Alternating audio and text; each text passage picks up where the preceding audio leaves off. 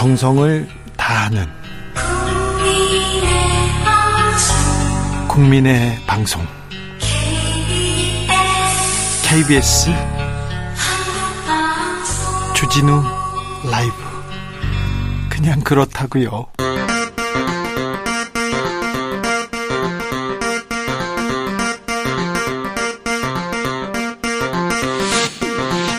주진우 라이브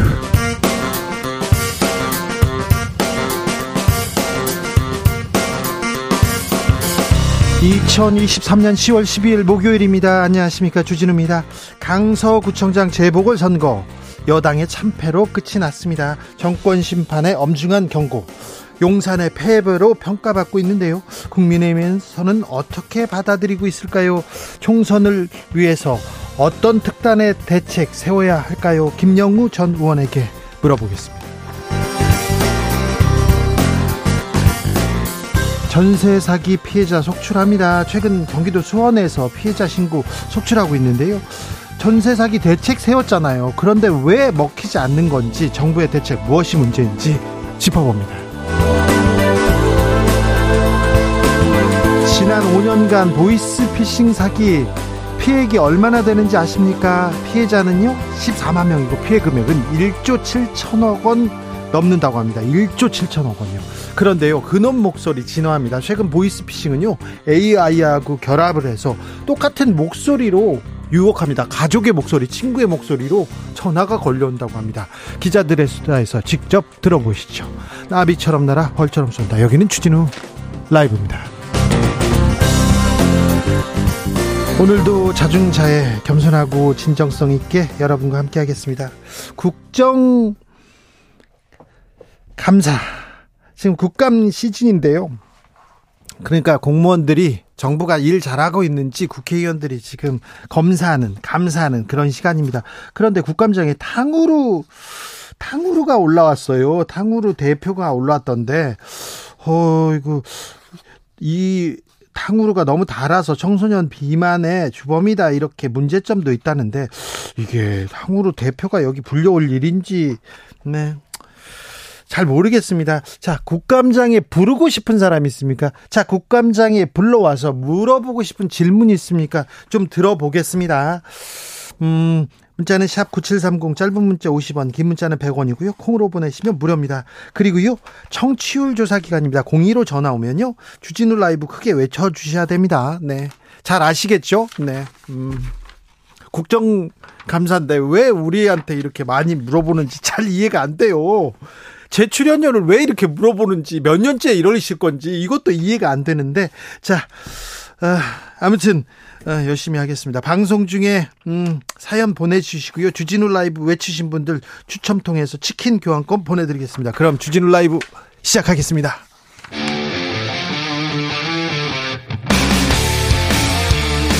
탐사보도 외길 인생 20년 주 기자가 제일 싫어하는 것은? 세상에서 비리와 부리가 사라지는 그날까지 오늘도 흔들림 없이 주진우 라이브와 함께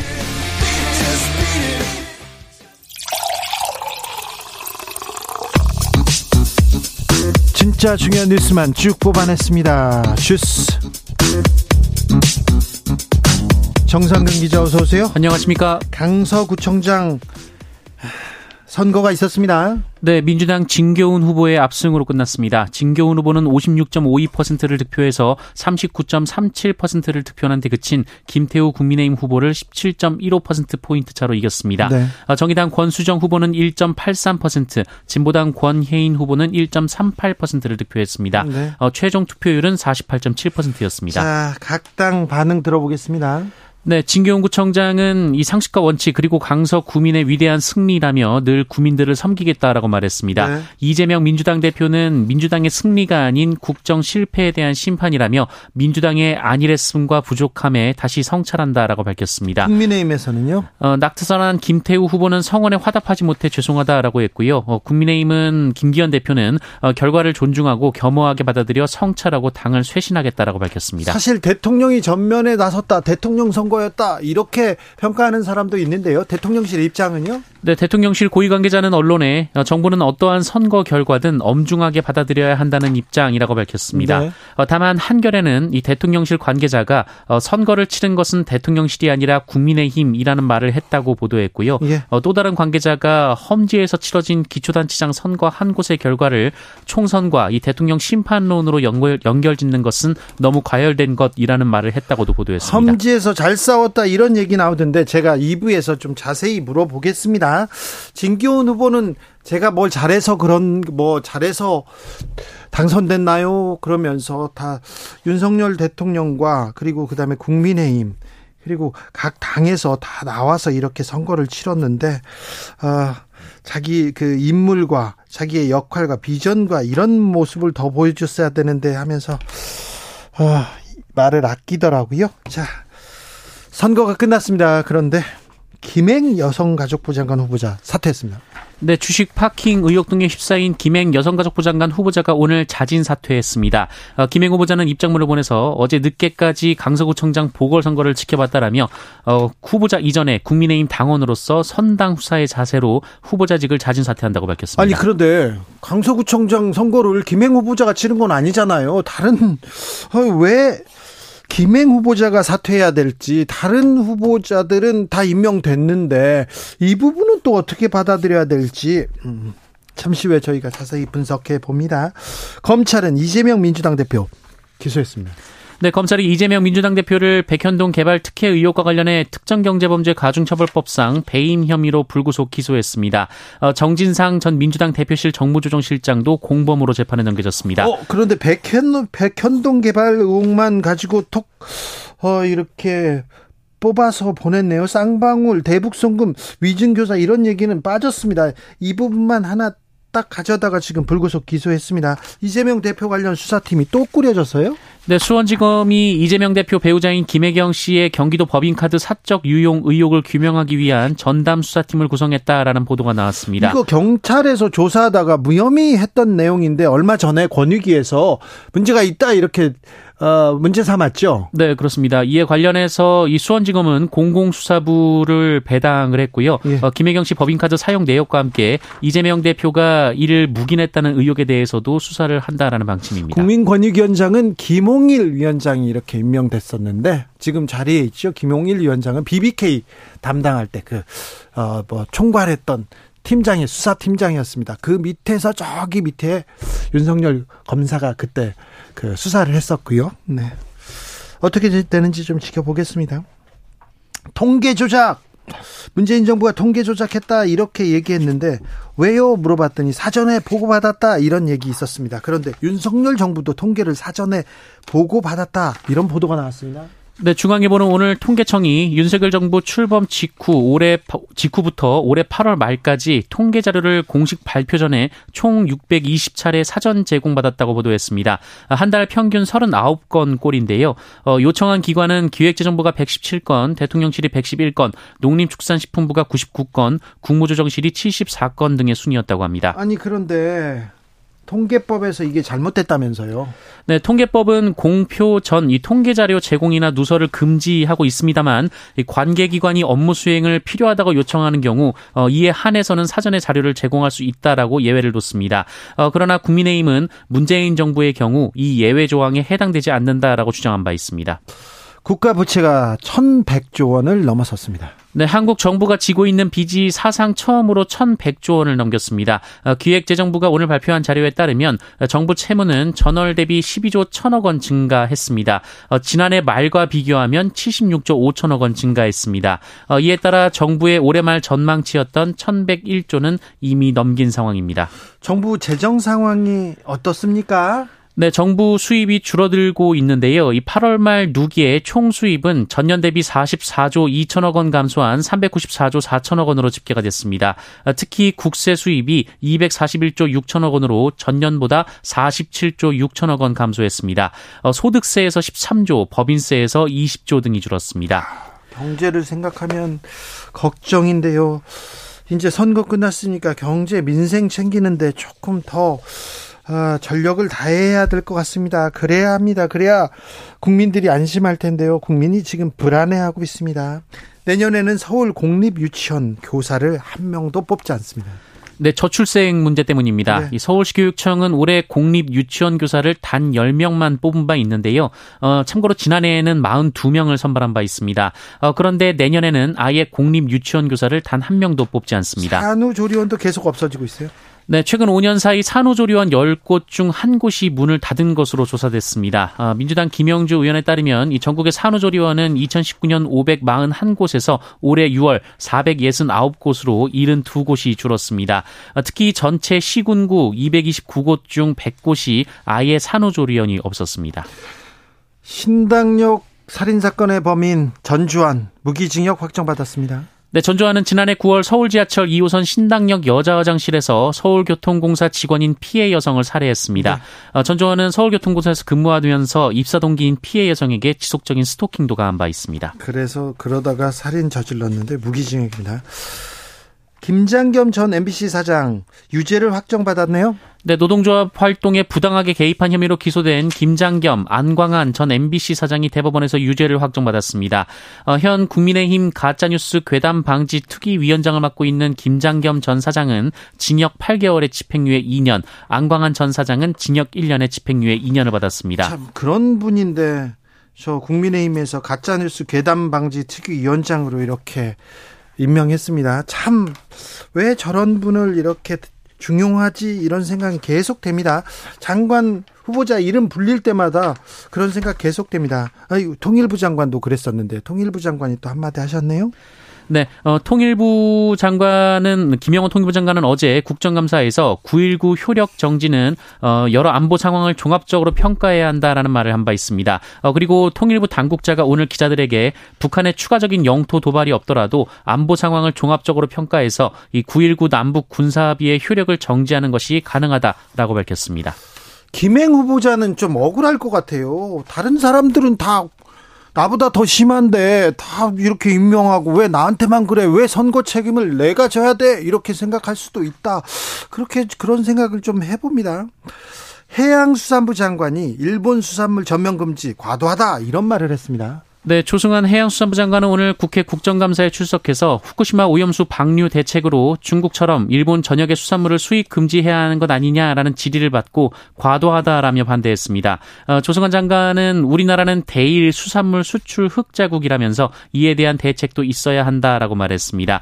한편 후쿠시마 오염수 관련된 국책 연구기관 연구 보고서가 지난해 9월 작성됐지만 비공개됐다라는 보도가 나온 바 있는데요. 어, 이에 대해서 조승환 장관은 비공개 결정에 정부는 전혀 관여한 바 없다라고 말했습니다. 아니 우리가 수출한다, 수출을 수출로 돈 번다. 그러니까 이것도 생각해야 된다.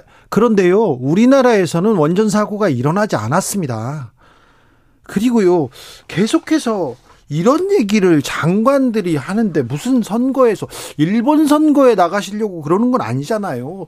무슨 선거에서 어떻게 이길 수 있을까? 저는 그런 생각도 조금 해요. 왜 과도하다 이렇게 얘기했는데 왜 과도하게 일본 편을 드는지 저는 또 조금 이해가 안 됩니다. 주스 정상근 기자와 함께했습니다. 감사합니다. 고맙습니다. 자 국감장에 누구 부르고 싶어요? 국감장에 불러가지고 이거는 물어보고 싶습니다. 한번 들어보겠습니다. 5145님께서 도쿄 전력 관계자들 불러가지고 오염수에 대해서 묻고 싶습니다. 우리 마음이 그래요. 국민들 마음이 그래요. 국민들 오염수에 대해서 걱정합니다. 근데 걱정하면 가짜뉴스다, 괴담이다, 막 그런 얘기 하지 마시고 좀 꼼꼼하게 좀 따져줬으면 좋겠습니다. 해수부 장관님은 우리 해양수산을 위해서, 우리 어민들을 위해서, 우리 국민들을 위해서 조금 과도하게 좀 생각해 주셨으면 합니다. 6616님, 강력범죄에 대한 처벌 왜 약한지 묻고 싶어요. 피해자들 제발 생각해 달라고 말입니다. 아, 이거 묻고 싶어요. 판사들 물어봐가지고, 왜 이거 감경했어요? 왜 이 사람은요? 왜 비싼 변호사 싸고 쓰고, 쓰고 대형 로펌이 오면 이렇게 봐주는 거죠? 물어보고 싶습니다. 김영은님, 우리 부부는요. 같이 택배 일을 하는 부부 택배 기사입니다. 아, 그러시군요. 둘이 열심히 일해도 수입은 그다지 많지 않습니다. 국감장에 직접 나가서 택배 기사 처우 개선해 달라고 말하고 싶어요. 네. 이런 국민의 목소리를 좀 들어야 됩니다. 아, 0760님 아, 저는요, 아내를 국정감사에 부르고 싶습니다. 아우, 좋은 생각이네요. 저도 이런 생각 안 했는데, 저는요. 이유는요, 결혼 전으로 가고 싶은 생각이 없는지, 그냥 그렇다고요. 결혼 전으로 가고 싶은 생각이 없는지, 이거 무슨 얘기지? 아, 굉장히 위험하신데, 0760님. 아, 저도 이런 생각 많이 하다가요, 등짝 맞고요, 쫓겨나고 그랬습니다. 그래봤자, 가봤자 뭐, 예. 유인숙님, 주 기자님을 불러서 주진우 라이브 진행을 왜 이렇게 잘하냐고 물어보고 싶습니다. 아이고 잘했네. 아 이런 분들한테 전화해야 되는데 아우 인숙 씨 감사합니다. 네. 아우 난참 하, 이거 참 몸들 바를 모르겠네. 선물 드릴 수 있으면 피디님 좀 부탁드릴게요. 이런 분들은 어, 사회에 공헌하는 바가 커요. 사회를 아름답게 만들기 때문에 이런 분들한테는 선물 좀 드려야 됩니다. 3560님 드디어 전화가 왔습니다. 주진우 라이브 크게 외쳤습니다. 주진우 라이브 늘 함께 하겠습니다. 아 감사합니다. 네. 아, 방통위원장이 바뀌고요. 네. 장관이 바뀌고 막 그러면서 KBS는 계속해서 좀 뭐라고 해야 되나요? 음, 이사도 막 바뀌고 막 그렇습니다. 네. 아, 정성을 다해서 네.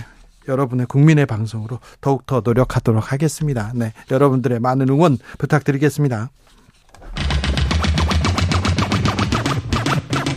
주진우 라이브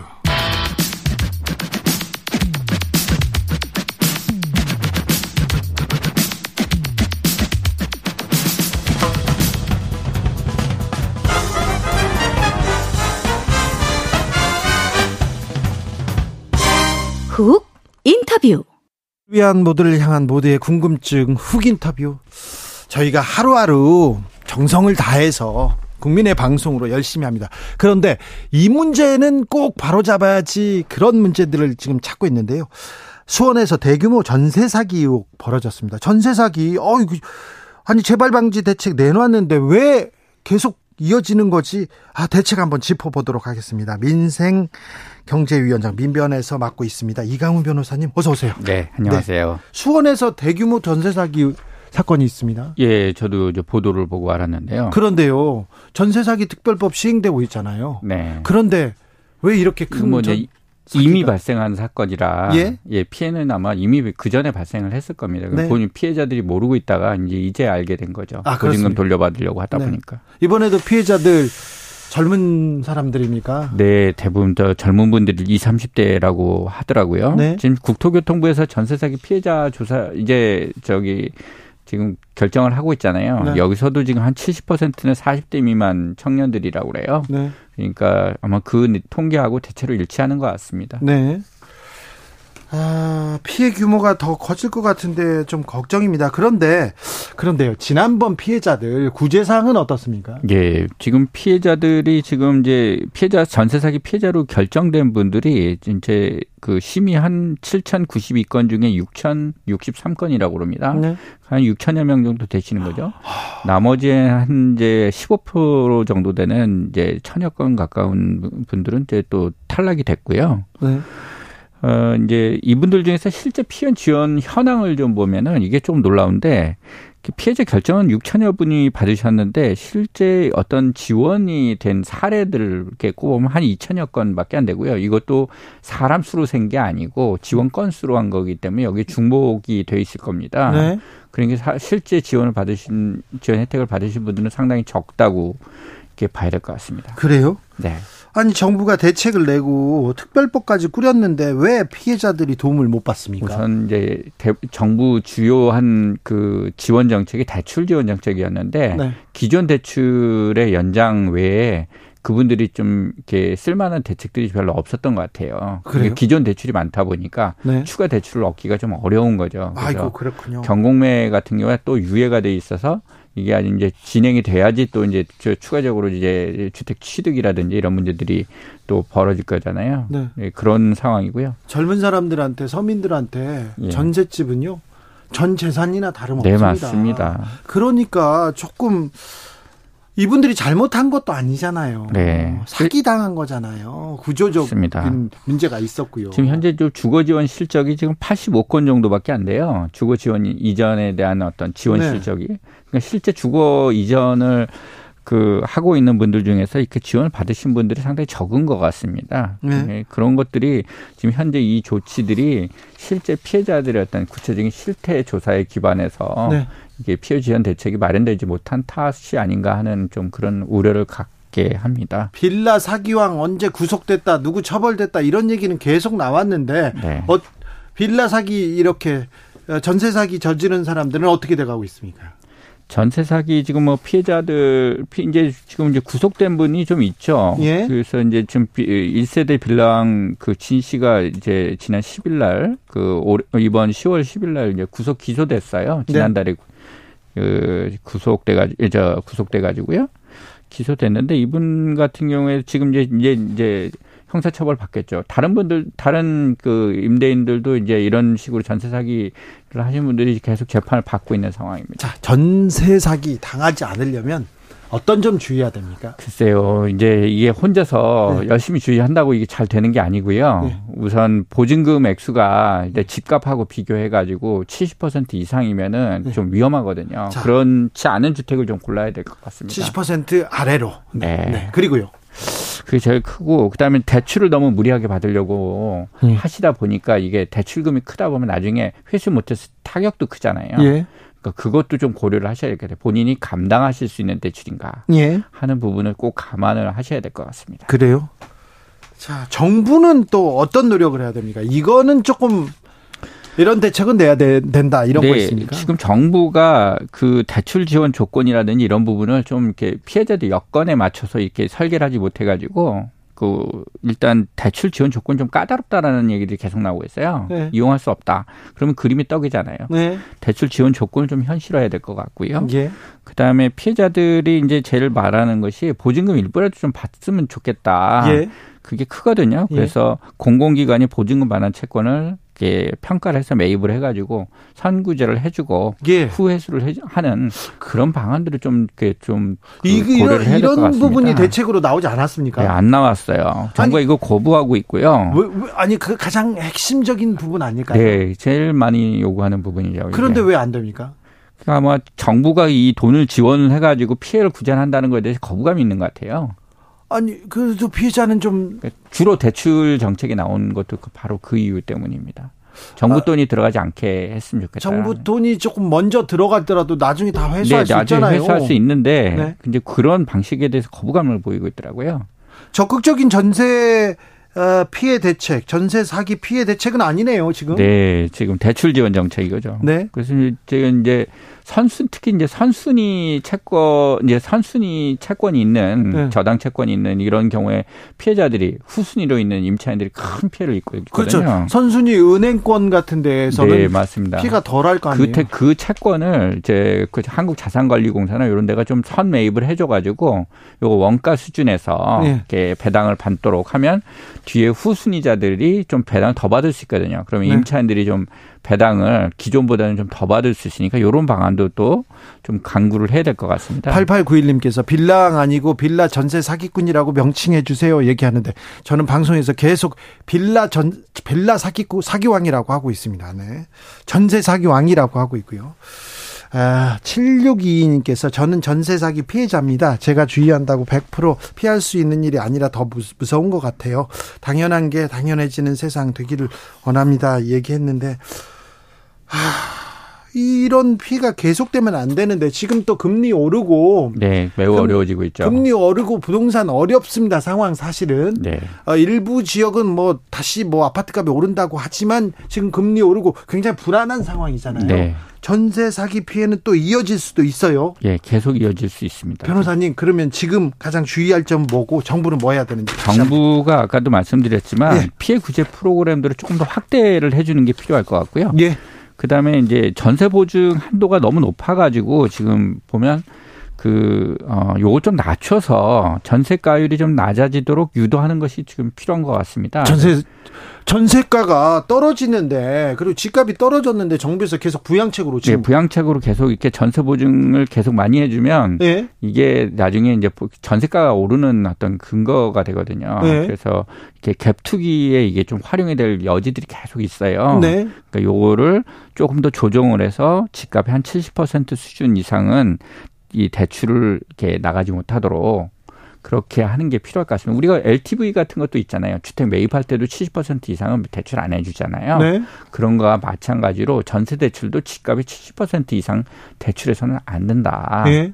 그런 것들이 가능하도록 하려면은 보증 한도를 좀 낮춰줘야 되는 거예요. 네.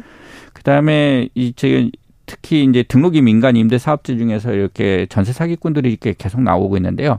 무자본 갭 투기를 통해서 이렇게 주택 임대 사업을 할 수 없도록 제도 개선을 좀 해야 될 것 같습니다. 그렇죠. 예. 그다음에 공인중개사. 예. 공인중개사의 역할이 되게 중요한데요. 네. 공인중개사의 설명 의무를 강화해서 임차인들이 속지 않고 네. 주택임대차 계약을 체결할 수 있도록 그렇게 좀 안전한 거래 그렇죠. 환경을 좀 조성해야 될것 네. 같습니다. 네. 등기부등본 본다지만 거의 공인중개사한테 전적으로 의존할 네, 수밖에 그 말을 믿고 하죠 네. 보통. 국가에서 그래서 자격증 준 거 아닙니까? 그럼요. 공인 자격을 준 게 그 그 이유죠. 네. 1240님께서 제가 아시는 분도요, 공장에서 힘들게 돈 모아서 전세 얻었는데요, 사기당하셨어요. 여기저기 돈을 융통하느라 전화 주셔서 조금이라도 빌려드렸는데, 서민들 등쳐먹는 전세 사기꾼은 꼭 엄벌해 주셔야 됩니다. 사기당하지 않도록 예방대책 마련해 주시고요. 네, 변호사님 고생 많으신데 더 고생해 주십시오. 아이고, 네. 우리 저, 저 언론에서도 네. 이 문제에 대해서 계속 관심을 좀 네. 가져주시고요. 네. 지금 이제 전세 사기 특별법 개정안들이 지금 속속 입법 그 저 논의에 들어갔거든요. 네. 요거에 대해서도 좀 많이 좀 관심을 좀 네. 가져주시기 바랍니다. 주진우 라이브에서는 계속 얘기하고 있습니다. 네, 감사합니다. 네, 감사합니다. 오래 뵈셔야 봐야 되는데. 네, 계속 볼 수 있었으면 좋겠습니다. 네. 왜 이렇게 슬프게 말하세요? 네. 얼른 가세요. 민변의 민생경제위원장 이강훈 변호사였습니다. 감사합니다. 감사합니다. 교통정보센터 다녀오겠습니다. 정현정 씨.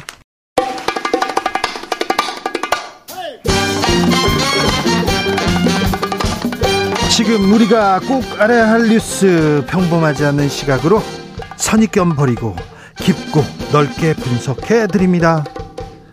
사건의 지평선. 사건의 지평선 시작합니다. 주진우 라이브 이슈 팀장 김한 기자. 안녕하세요. 법조팀장 손정혜 변호사. 안녕하세요. 손정혜입니다. 사건 번호 1012 오늘의 사건 아, 시작해 보겠습니다. 이슈 팀장 김완 기자 네. 브리핑 갑니다. 요새 뭐 유튜브만 틀면 이런 화면들이 자극적인 화면들이 있다고 해도 과언이 아닌데 네. 그래서 아예 이름이 붙은 사건들이 있죠. 뭐 압구정 롤스로이스 사건, 네. 그다음에 논현동 람보르기니 사건 네. 이런 사건들이 있습니다. 이게 그래요. 어떻게 보면 그냥 흔한 주차 시비 문제일 수도 있고 교통사고 문제일 수도 있어요. 네. 근데 이 사건들의 실제 이 사건을 벌인 범죄자들이 네. 이른바 MZ 조폭이 아니냐. 네. 그러니까 MZ는 이제 특정 세대, 젊은 세대를 지칭하는 말이잖아요. 그러니까 네. 젊은 세대 조폭들이 이런 식으로 일반 시민들한테 상해를 입히거나 위협을 가하는 사건들을 벌이고 있는 것들이 최근에 이제 계속 논란이 되고 있는데요. 예전에는요, 저기 뒷골목에 유흥가 뒷골목도 그렇고요. 네. 강남 뒷골목에 그 어깨들 있잖아요. 네. 깡패들이 서 있었어요. 막 서 있었어. 지나가다 보면. 음. 시비도 많이 붙었습니다. 음. 제가 왜 주 기자님이 조폭 전문 아니신가요? 조폭 전문 기자잖아요. 네. 그래가지고 제가 지나가다 못 참았어요. 그런데 요새는 양상이 요새는 예, 아, 저 롤스로이스 타고 람보르기니 타고 네. 이렇게 또 거기서 행패 부리는 사람 많더라고요. 그러니까 양상이 굉장히 달라졌는데 말씀하신 것처럼 옛날에는 조폭, 뭐 호, 음. 소위 건달 이런 사람들 만나려면 네. 특정 장소나 뭐 어떤 유흥가 이런 데 가야 그러다 다 사라졌잖아요. 네. 그런데 지금 그래 그렇게 됐었는데 지금은 이 사람들이 버젓이 이제 말하자면 SNS나 유튜브나 이런 이제 미디어에 등장을 하는 시대가 됐고요. 유튜브에서 막 자랑하고 있어요. 네, 자기가 어 20대인데 뭐 롤스로이스를 탄다, 람보르니를 탄다 이런 걸 이제 막 자랑을 하면서 지금 이 롤스로이스 남 같은 경우에는 막 시사 프로그램이랑 인터뷰도 스스로 했거든요. 뭐 그런 걸 놓고 보면 이제 이것들이 세상에 어쩌다 이렇게 됐나 드는 생각이 드는데 지금 경찰이 주목하고 있는 건 이들의 자금입니다. 아니 그런데 참 문제가 있는데 왜 경찰은 수사를 안 하는지 이런 생각도 조금 했었어요. 그러니까 이게 이 사람이 어떻게 돈을 벌었지 이게 대중적인 관심과 호기심의 대상이 되긴 하는데 그 사람이 재산이 많다는 것 자체로 바로 이제 검, 수사를 착수할 수 있는 문제는 아니, 예, 아니, 아니기 때문에 예? 이제 이, 사, 이 마약 혐의가 있다든지 아니면 직접적인 상해나 위협을 가한 부분에 대해서 조사를 하는 과정에서 이 사람이 이걸 이제 위협을 가한 게 이 차량들이잖아요. 네. 이 차량 굉장히 고가의 차량들인데 저는 뭐 사실 얼마 하는지도 모르는 차들인데 있는데 이런 차들을 어떻게 구입했는지 뭐 이런 부분인데 또 이 흉기를 갖고 있었거든요. 그러니까 이 람보르기니 같은 경우에는 주차 시비 문제가 붙으니까 막 이렇게 사태질하고 싸운 게 아니라 바로 흉기를 보이면서 위협을 했던 이제 상황이기 때문에 이 사람이 그러면 이런 우리가 소위 말하는 어떤 조직된 범죄 단체에 가입돼 있는 사람인지 이런 것들을 지금 경찰이 확인하고 있습니다. MG 조폭이다, 람보르기니 조폭이다 얘기하는데 이런 사건들이 너무 많습니다. 사실 보도 안 된 사건도 많고 많죠. 많아요. 네. 네. 지금 그러니까 과거에 비해서 훨씬 가시화가 되고 음. 있는데 사실 기자 입장에서 언뜻 이해는 안 가요. 왜냐하면 이 조폭들이 무슨 범죄 전문가처럼 많은 사람들이 영화나 드라마를 통해서 인식을 하는데 그렇지 않고 사실 체포 회피 전문이거든요. 그러니까 잡히지 않아야 돼요. 경찰을 경찰이 이렇게 검거하거나 단속 나가잖아요. 음. 조폭이라는 사람 다 도망갑니다. 그렇죠. 네, 다 네. 도망가요. 그렇기 때문에 오면. 상식적으로 보면 존재를 드러내면 안 되는 사람들이 뒤에서 조용히 있어요. 그렇죠. 근데 이런 사람들이 지금 버젓이 어, 뭐 유튜브라든지 음. 자기 개인 방송을 통해서든지 아니면 뭐 단톡방을 만들어서 활동을 한다든지 이런 양상으로 지금 나아가고 있는 상황이라 이게 어떤 범죄 수단의 진화인 음. 것인지 아니면 SNS에서 흔히 있는 좀 이런 우리가 소위 말하는 관종, 허세 뭐 이런 것들로 어 있는 다, 좀 해프닝적인 지금 상황인 건지 요거는 경찰이 좀 수사를 해볼 필요가 있는 상황입니다. 변호사님 어떻게 보세요? 일단 이렇게 생각이 돼요. 예전에는 조직 폭력배 하면 그들끼리의 어떤 어 링 위에서 그들끼리 어떤 네. 뭐 싸움을 한다거나 이권 개입을 한다거나 다툼을 했는데 이제는 강남 한복판에 서울 한복판에 나와서 마약에 취해서 차로 사람을 치고 알고 봤던 MG 조폭이고 알고 봤더니 그 범죄 수익이나 고가의 차량들은 뭐 마약을 유통한다던가 온라인 도박 사이트를 운영한다던가 코인 사기를 한다던가 실생활에 너무 밀접해 있다. 일반 대중들이 접근하기 굉장히 좋은 구조로 우리에게 이제 드러나고 있고 심지어 청소년들에게까지 너무 큰 영향을 미치고 있어서 말도 MG 조폭이라고 하면 조금 뭔가 순화되고 미화되는 측면도 좀 있는 것 같고 청소년들이 생각하기엔 어 MG 조폭 뭔가 좀 그냥 진짜 범죄 단체나 조직 폭력배보다는 조금 더 친밀해 보이는 효과까지 음. 주고 있거든요. 거기에다가 뭐 저 고가의 차량과 고가의 옷과 아이고 멋있어 음. 이렇게 생각하는 그런 그런 잘못된 생각을 가 돈만 벌면 되는 세상이다. 조폭을 해서라도 돈을 벌겠다라는 잘못된 어떤 생각을 줄까봐 그렇죠. 염려가 되는 게이 네. MZ 조폭이 나이들이 좀 놀라워요. 어떨 때 2002년생들이 모인 음. 전국회 조직 뭐 이런 것도 보도가 됐잖아요. 네. 특정 나이 그래봤자 19살, 20살, 21살, 22살짜리들이 모여서 마치 뭐 거대한 어떤 조직인 양 행세를 하고 허세를 하는 건데 아직 아직까지 사회에 나오기 굉장히 미숙한 나이다. 네. 그렇죠. 사회 경험이 없다. 네. 제가 충동적이다. 제가 한 코로나 시기 때 이른바 이제 이 MZ 조폭으로 불릴 수 있는 불법 도박 사이트 총책을 만났던 적이 있었거든요. 인터뷰 네. 때문에. 근데 거기가 그때 당시 한 서른 살 정도였고 네. 생활을 그런 생활을 한지는 한 5, 6년 정도 됐었는데 어떻게 이제 그 조직이 꾸려지게 된 거냐면 이게 불법 도박 사이트에서 네. 진짜 천문학적인 수익을 거둬 들이는데 그러니까 그 불법 도박 사이트를 40대 50대 조폭들은 접근을 못 하는 겁니다. 왜냐하면 이들보다 인터넷에서 네. 말하자면 모객을 한다든지 이걸 이제 인터넷을 운영하는 그러니까 결국엔 이것도 말하자면 사업 영역이 IT화 된 거잖아요. 이 불법의 영역이 그렇기 때문에 어 이 젊은 이제 말하자면 그 세대가 훨씬 더 여기 빨리 진입을 할 수 있었고 네. 그래서 뭐 이들은 어떤 자신감이 있냐면 우리는 필리핀이나 베트남이나 중국에다가 뭐 두고 있기 때문에 안 걸려 우리는, 어, 우리는 안 걸린다. 우리는 그리고 음. 한국에서 우리를 잡을 수가 없다. 그러니까 과거에 조폭들은 실제로 뭐 오프라인에서 활동을 해야 되는 거잖아요. 근데 이들은 사실 외국에 사무실 차려놓고 이렇게 활동을 하기 때문에 굉장히 좀 어려워진 측면도 있습니다. 아, 7123님께서 저도 조폭 셀프 소개 영상 보고 깜짝 놀랐습니다. 상식적으로 이해가 되지 않아요. 세상이 저를 상대로 몰래 카메라를 하는 줄 알았어요. 도대체 어. 떤 삶을 사는 걸까요? 조혜숙님은요, 어떻게 번 돈이든 상관없어. 비싼 차, 비싼 시계, 비싼 옷만 입으면 타인에게 멋진 인생으로 보일 수 있다고 생각하는 것 자체가 큰 문제인 것 같습니다. 조성비님에서도요, 조성비님은 방송에서 조직폭력배 남자들 의리를, 의리를 폼나고 뭐, 부유하게 보이는 컨텐츠 자제했으면 좋겠습니다. 음. 그들의 세계는 결코 화려하거나 우아하지 않습니다. 하, 조폭이 막 의리의리하지 않습니까? 의리가 없으니까 그런 거예요.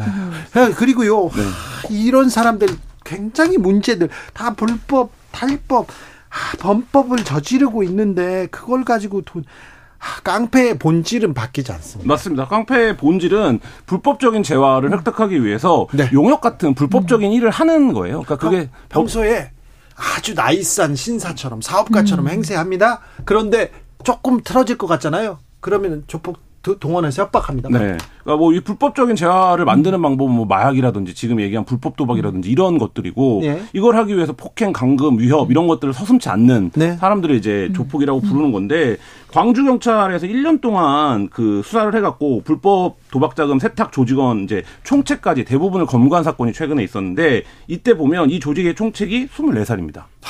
그러니까 이 나이가 어, 뭐 상상하기 어려울 정도로 이, 그니까 그, 이 총책이 24살이라는 건 밑에 있는 이제 조직원들은 조직? 더 어리다는 네. 거잖아요. 그러니까 이런 조직들이 무려 350억 대의 불법 자금을 세탁한 사건인데 2004년생이 350억 원 정도는 세탁하고 있어요. 네, 그러니까 이게 진짜 어마어마한 겁니다. 우리가 이거를 방치해놓은 사이에 이 불법 도박의 규모가 실제 이제 파악도 안 될 정도로 어마어마하기 때문에 이 부분에서 이제 이거를 수사하기 위해서 1년여의 장기 그 수사를 통해서 이제 총책까지 검거하는 성과를 거뒀는데 사실 이렇게 해서 다 잡을 수 있으면 좋은데 이런 불법 도박 사이트들이 지금 검색해도 수백 수천에 달하는데 네. 이 조직 하나를 잡는데 1년씩 잠복을 해야 되니 아니 그래도 해야죠. 네. 그러니까 해야죠. 굉장히 이제 이게 그러니까 만연에 있는 거에 비해서 수사력이 여전히 더 필요하다 이런 지적도 나옵니다. 요즘 MZ 조폭들은요 굉장히 수법도 다양해졌어요.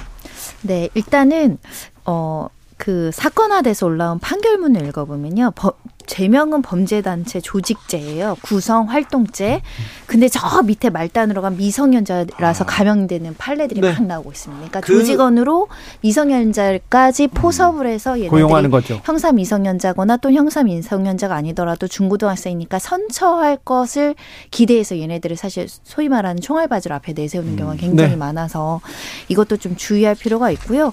그리고 아까 합법적인 영역을 가장해서 이제 어떤 투자하는 사기를 말씀 말씀드리면 고가의 미술품에 투자를 합니다. 음.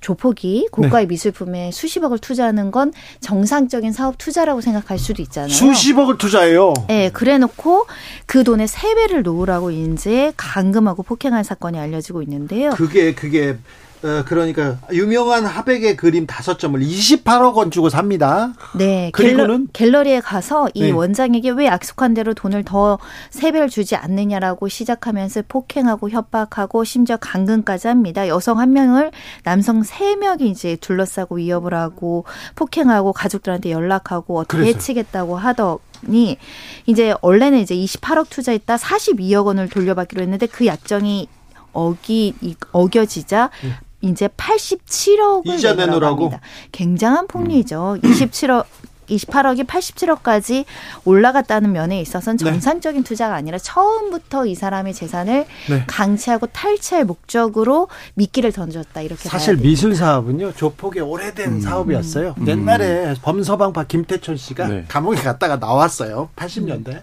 나와서 저기 큰뭐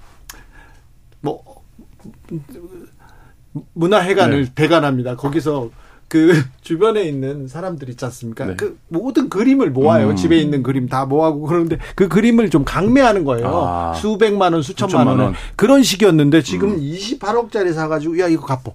코인도 마찬가지예요. 코인에 투자하면 이거 괜찮냐 이렇게 물어봐서 음. 아 이거 잘 오릅니다. 투자해요. 근데 안 오르잖아요. 그러면 내놔 이런 음. 거잖아요. 그러니까 이런 협박. 블랙 기업화 되고 있다라는 측면이 문제고 그게 이제 온라인으로 급격하게 세상이 변하면서 네. 온라인에나 접목이 된 블랙 기업들을 하거나 아니면 이런 것처럼 이거 약간 그 수법 자체는 고전적이죠. 오프라인에서 폭행하고 감금하고 이런 우리가 이제 흔히 상상할 수 있는 조폭 범죄 양상인데 뭐 이런 이제 범죄들을 저지르고 있고 또 최근에 이제 보도된 사건들에 따르면 이제 이른바 02년생 조폭들이 서로 단톡방을 만든 거예요. 그래서 우리가 막 검거된 거 기사 같은 것들을 막 서로 올리면서 아 부장 검사님이 화를 냈다 브리핑을 하면서 이렇게 하면서 공권력을 이제 직접적으로 조롱하는 거죠. 그러니까 뭐 이 타이밍에 우리가 모이면 다 망하는 거냐. 그다음에 뭐 검사들을 이제 직접적으로 조롱을 하기도 하고 포털 사이트에 이게 막 알려진 기사들을 올리면서 우리가 유명해졌다. 이런 식의 이제 과시를 하는 어, 단톡방도 이제 공개가 돼서 이 중에 이제 8명이 구속이 되고 56명이 불구속 상태로 이제 검찰에 넘겨졌는데 이들은 이제 전국적인 인맥을 갖춰야 된다 이러면서 폭력 조직이 이제 전국회라는 이름을 달고 조직을 구성을 해서 온라인에서 이제 이런 말하자면 전국에 있는 어 비, 슷한 또래 세대들을 모아서 단톡방에서 활동을 하기도 했다. 뭐 이런 게 최근에 알려졌습니다. 자, 이 2002년생들이 그렇습니다. 네. 그런데요. 워낙 많은 돈을 벌어서요. 대형 로펌을 고용합니다. 그리고 고문 변호사도 있어요. 음. 거기다가 어, 고위직을 지낸 공무원들을 스카우트해요 회사에. 음. 그래서 직접 이 사람들이요 죄 이제 나중에 수사가 들어오고 막 재판 받지 않습니까? 그런데 손방망이 처벌을 받는데 음. 아예 기업 조직화되고 있습니다. 음. 어, 사실은 저희 사회 초년생 변호사 시절에 두 가지 사건을 맞지 말라 그랬어요. 마약. 음. 그냥 돈을 많이 줘요 처음에는. 근데 끝이 안 좋습니다. 네. 사건이 잘 될 수도 있고 안 좋을 수도 음. 있잖아. 안 좋았을 때 끝이 너무나 안 좋은 거죠. 네. 근데 요즘엔 기업화되어 있고 워낙에 이제 거대한 자금으로 밀고 오니까 사건을 담당하는 사람들도 굉장히 많아지고 외형만 보면 음. 굉장히 멀쩡해 보이기 때문에 처음엔 조폭인지 모르고 뭐 사건을 몰라요. 수임하는 네. 경우도 있는데 예. 가정에서 이제 불법 체포 강금 이런 문제가 음. 생기면서 이제 사임하는 변호사님들도 계시고 사실은 이게 굉장히 좀 문제가 될 수 있는 것이요. 조폭 것들이 전방위적인 사업에 뻗어 있다 이렇게 보실 수밖에 없습니다. 이건이 있는 곳에 조폭이 있다란 말이 있을 수 있을 정도로 이제 굉장히 강력해지고 있어서 그걸 끊어야 되는데 문제는 이런 겁니다. 개별 행위들을 특정해야 되거든요. 범죄 단체 구성이나 활동죄로 이제 소위 말하는 조폭죄로 이제 기소를 하더라도 실형으로 2, 3년, 3, 4년 나와요. 그러니까 중형이 나올 때는 진짜 사람을 살해하거나 살인 미수 교사를 하거나 요런 경우 강력 범죄로 연결되어 있을 때 좀 그 양형이 센데 우리나라 그 법에 의하면 폭처범에는요 단체 구성 활동죄의 수계는 사형 무기 10년 음. 이상이에요. 그런데 근데 이걸로 기소돼도 이렇게 안 나옵니다. 나오지 않고요. 대부분 감형돼요. 아까 미술품에 투자한 사람 이, 이 사람은 조직폭력배로 수사받는 게 아니라 이거 이거 나는 이렇게 투자했어. 이, 음. 이 투자 관계를 가지고 따지고 있잖아요. 네, 일단은 협박의 사실은 굉장히 명확합니다. 죽이지는 않을 거야. 그냥 네가 손발이 없어지길 바래. 음. 진짜 건장한 남자 3명 주식평력배가 와서 여성 한 명한테 이렇게 하면 정말 생명의 위협을 느끼는 느끼죠. 만큼 네. 굉장히 협박의 강도는 높음에도 불구하고 이게 이제 범죄 단체 조직죄가 아니라 일반 협박, 강금 이렇게 이제 조사가 진행되다 보니까 피해자 입장에선 또 중간에 합의하기도 해요. 네, 조직이 무섭기 때문에. 무섭잖아요. 그리고 증명하기도 두렵고요. 그렇고 녹음할 네. 수도 없잖아요. 네. 그게 이제 유튜브나 이런 데서 이제 이른바 자기가 뭐 범죄 조직이었다 이런 사람들이 하는 콘텐츠를 제가 방송 오기 전에 몇 개 봤는데 네. 그 얘기들을 다 합니다. 이거 뭐 하고 들어가 봐야 집행유예 나올 수도 있고 1년 6개월 받으면 된다. 근데 얻을 수 있는 수익은 막대하다라는 식의 이제 암시를 계속 주면서 얘기를 하거든요. 그러니까 아까 변호사님 얘기하셨지만 그 전혀 실상을 모르는 이제 그 시청층이 보기에는 뭔가 쉽게 돈을 벌고 막 저렇게 어, 과시하고 허세를 부릴 수 있을 정도로 막대한 수익을 올리는데 실제 위법적인 처벌은 별로 안 받는다. 아니 그런데요 네. 유튜브에서 조폭들이 자기 범죄를 범행을 다 이렇게 자백하고 있잖아요. 근데 왜 수사를 안 하냐고요. 그러니까 저 그 부분에 대해서 요새 뭐 뭐만 하면 가짜 뉴스다 가짜 뉴스다 이런 얘기들 많이 하는데 사실 이런 콘텐츠에 대한 수사나 규제가 예. 지금 굉장히 시급해 보이고 저희 집에 바, 방심위에서도 이걸 해야죠. 네. 저희 집에 있는 이제 초등학교 6학년 아이도 이제 쇼츠 같은 거 영상을 보다 보면 음. 그런 게 막 걸려요. 왜냐하면 이제 남자 아이다 보니까 이런 저런 음. 영상을 보다가 무슨 이제 그런 게 걸리면 그래서 이제 뭐 물어보기도 하고 조폭이랑 건달은 뭐가 다른 거냐 뭐 이런 거를 이제 물어보고 있거든요. 아이고. 네. 그래서 뭐라고 대답하셨어요? 아, 그건 굉장히 복잡한 질문이다. 나한테 나한테 네. 보내. 뭐 그러면 이제 그런 건 네. 제가 좀 정리를 그래서 뭐 하는데 그러니까 사실 요새 아이들이 완전히 이제 말하자면 학교나 이런 음. 데서는 음. 폭력 행위를 절대 할 수 없는 아, 해선 안 되는 거라고 인식을 하는데 이 미디어 세상에만 오면 이런 콘텐츠들이 범람하고 있는 이 상황, 이 괴리가 이것들을 오히려 더 흥미롭게 보고 있는 거죠. 사실은요. 제가 조폭 전문 기자가 됐지 않습니까? 어, 90년대 말 2000년대 초만 해도 조폭이 많았어요. 음. 그리고 어, 종교나 정치 분야에서도 조폭들이 활약하기도 했었어요. 음. 그때까지만 해도. 그런데 그 이후에 세상이 맑아지면서 조폭이 다 사라졌나 없어졌나 했는데 지금 다시 기승을 부리고 있어요. 음. 그런데 안 잡아요 음. 공권력이. 그러니까 이제는 무슨 무슨 파 무슨 무슨 파가 아니라요. 그렇죠. 회사 이름으로 음. 불려요. 주식회사 어디 음. 어디 뭐 단체를 구성해서 외형은 기업 형태를 띈 조직 폭력배가 많은데 그만큼 좀 수사 의지가 좀 필요한 것이 수사 인력과 또 결탁되는 경우도 상당히 많을 맞아요. 수 있기 때문에 네. 범죄 수익이 어마어마해서 로비 자금으로 엄청 많이 쓰입니다. 그리고 뭐 다단계라든지 우리 예를 들면 우리 펀지 사기 같은 그런 인력에도 조폭 인력이 굉장히 많이 들어가 있고요. 네. 아파트 건설 현장에도 많이 들어가 있고 곳곳에 들어가 있는데 이것을 수사에서 밝혀내는 게 굉장히 어렵죠. 왜냐하면 피해자의 진술을 받는 게 굉장히 어렵기 때문에 한계가 있지만 예전에 범죄와의 전쟁 뭐 이 정도까지는 아니더라도 실생활에 이렇게 피해를 많이 야기하는 특히 이제 유흥업소 주변이나 코인이나 마약, 도박 이런 데 이제 조직적인 어떤 활동이 있다. 이러면 네. 타진하겠다, 일망타진하겠다라는 집념으로 사실은 수사 의지라도 보여줘야 될 거 아니에요. 네, 더군다나 모방 범죄가 있을 수 있어서 유튜브는 즉시 다다다 차단 시켜도 조카인데 네. 뭐 버젓이 활동하고 이거는 그냥 놔뒀는지 수억 원씩 수익을 얻는다고 하니까 지금 우리가 알고 있는 것보다 실상으로 들어가면 온라인 도박, 온라인 마약 판매, 온라인 성착취 상의 실태가 훨씬 심각하거든요.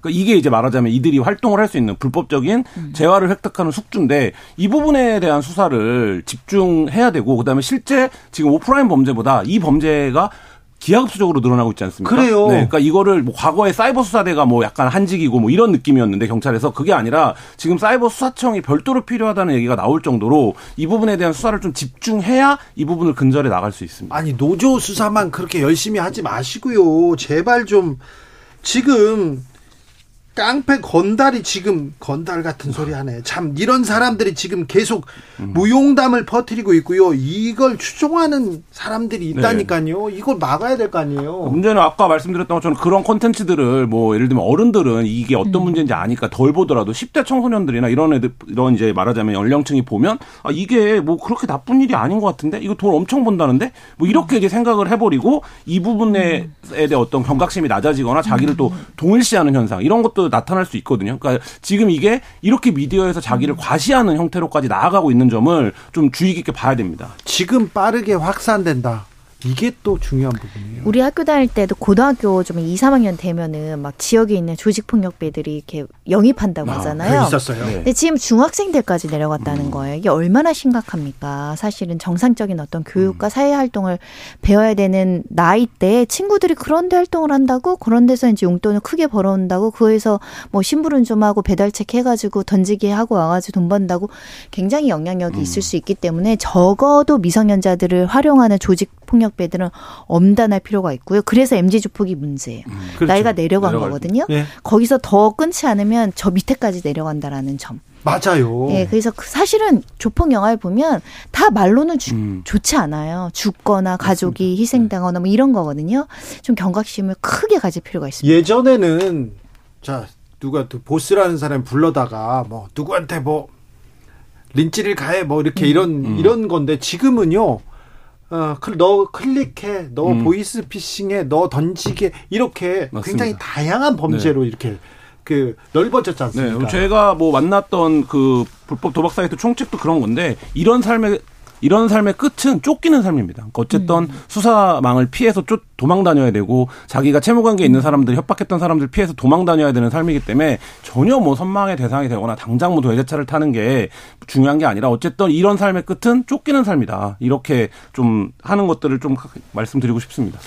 7560님 조직폭력배가 경찰들과 연결이 되어 있어가지고 비리가 많을 듯한데요. 투명한 사회가 되기를 바라봅니다. 얘기하는데 경찰이 지금 뭐 조폭하고 그렇게 큰 연류는 없다고 믿고 싶어요. 그런데 경찰이 지금 조폭, MG 조폭 이런 유튜브 조폭을 잡지 않는 거에 대해서는 정말 이해할 수 없어요. 맞아요. 수사기관에 강력한 방침이 있어야 됩니다. 온라인 도박이 뭐 그 원래 있는 거 아니야? 뭐 이렇게 생각해서는 안 되고요. 지금 규모가 네. 수천억, 수조 이렇게 네, 맞습니다. 커졌어요. 말씀하셨지만 그거에 초등학생 애들도 온라인 도박 사이트에 음. 접속을 해서 도박을 해서 뭐 치료를 받고 이런 아이들을 제가 만난 적이 있었는데 그러니까 그럴 정도로 만연했기 때문에 이 부분에 대한 수사를 어, 강력하게 펼쳐 나가야 됩니다. 음. 그리고 이제 가담하려는 사람들도 결국은 범죄 수익은 다 총책한테 갑니다. 아, 소위 말하는 수계. 네. 들러리 쓰는 거고요. 처벌만 받습니다. 함부로 그런데 가입을 하거나 활동할 때 뭐 아르바이트나 뭐뭐 뭐 그냥 와서 좀 도와준다라는 개념으로 접근했다군요. 정말 인생이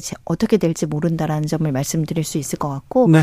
특히 범죄 단체는 조직하는 것만 아니라 거기서 활동하는 것 자체가 별도의 범죄예요. 예. 아무 불법을 안 해도 그 활동 자체가 범죄입니다. 그렇기 때문에 관여해서는 안 된다. 관여하잖아요. 관여한 사람들 그 옆에서 구경한 사람들 서 있는 사람들 음. 먼저 처벌받습니다. 네. 아, 그, 그 동네가 의리 의리가 없어요. 그리고 그왜 그분들을 필요로 하겠어요? 다 네. 앞에다 세우고 그 사람 대신 세워놓고 도망가려고 하는 거거든요. 아, 참 안타까워요. 유해 매체, 유, 유튜브에서 이런 조폭으로 돈을 번다, 조폭 되는 법, 조폭 돈 버는 법, 이런 영상으로 돈을 번다. 이게 말이 안 되는데. 네, 맞습니다. 이게 뭐 조회수가 올라가면 그 당사자는 수익을 버니까 뭐 그게 실제냐 아니냐 상관없이 뭐 아무 아무 말이나 음. 하고 그걸로 조회수만 오르면 나는 수익만 챙기면 된다 이렇게 생각하는 건지 모르겠는데 말씀하신 대로 경찰이나 수당국에서 이걸 보면 개입을 해줘야 되고 콘텐츠를 규제하는 기관들에서도 진짜 문제가 되는 콘텐츠가 지금 뭐냐 사회적 해악이 되는 콘텐츠가 이런 걸 좀 선별해서 시급하게 접근해줬으면 좋겠습니다. 방송 심의한다는데 유튜브들도 심의한다는데 이런 것부터 해야 될 거 아닙니까? 그러니까 그리고 우리, 네, 우리 사회가 조금 변화될 필요가 있는 게 과거에 수십 년 전에는 조직 폭력 교회들이 약간 선량한 시민을 음. 보호하기도 하고 어떻게 보면 부당한 공권력에 같이 막 대처해주고 약간은 그런 한상이 조금 있잖아요. 한상이에요. 그거 다 거짓말이에요. 지금은 네. 정말 네. 서민들 피 뽑아먹고 네. 어떻게든 돈 조금이라도 벌려고 다단계식으로 돈 불법 자금 음. 끌어들이는 집단입니다. 아, 이거를 미화하거나 네. 하는 것은 금지. 큰일 났어요. 네, 조폭 잡으로 이제 다시 다, 다시 뛰어야 되겠어요. 우리 다. 자, 김한, 손정혜 두분 감사합니다. 네, 감사합니다.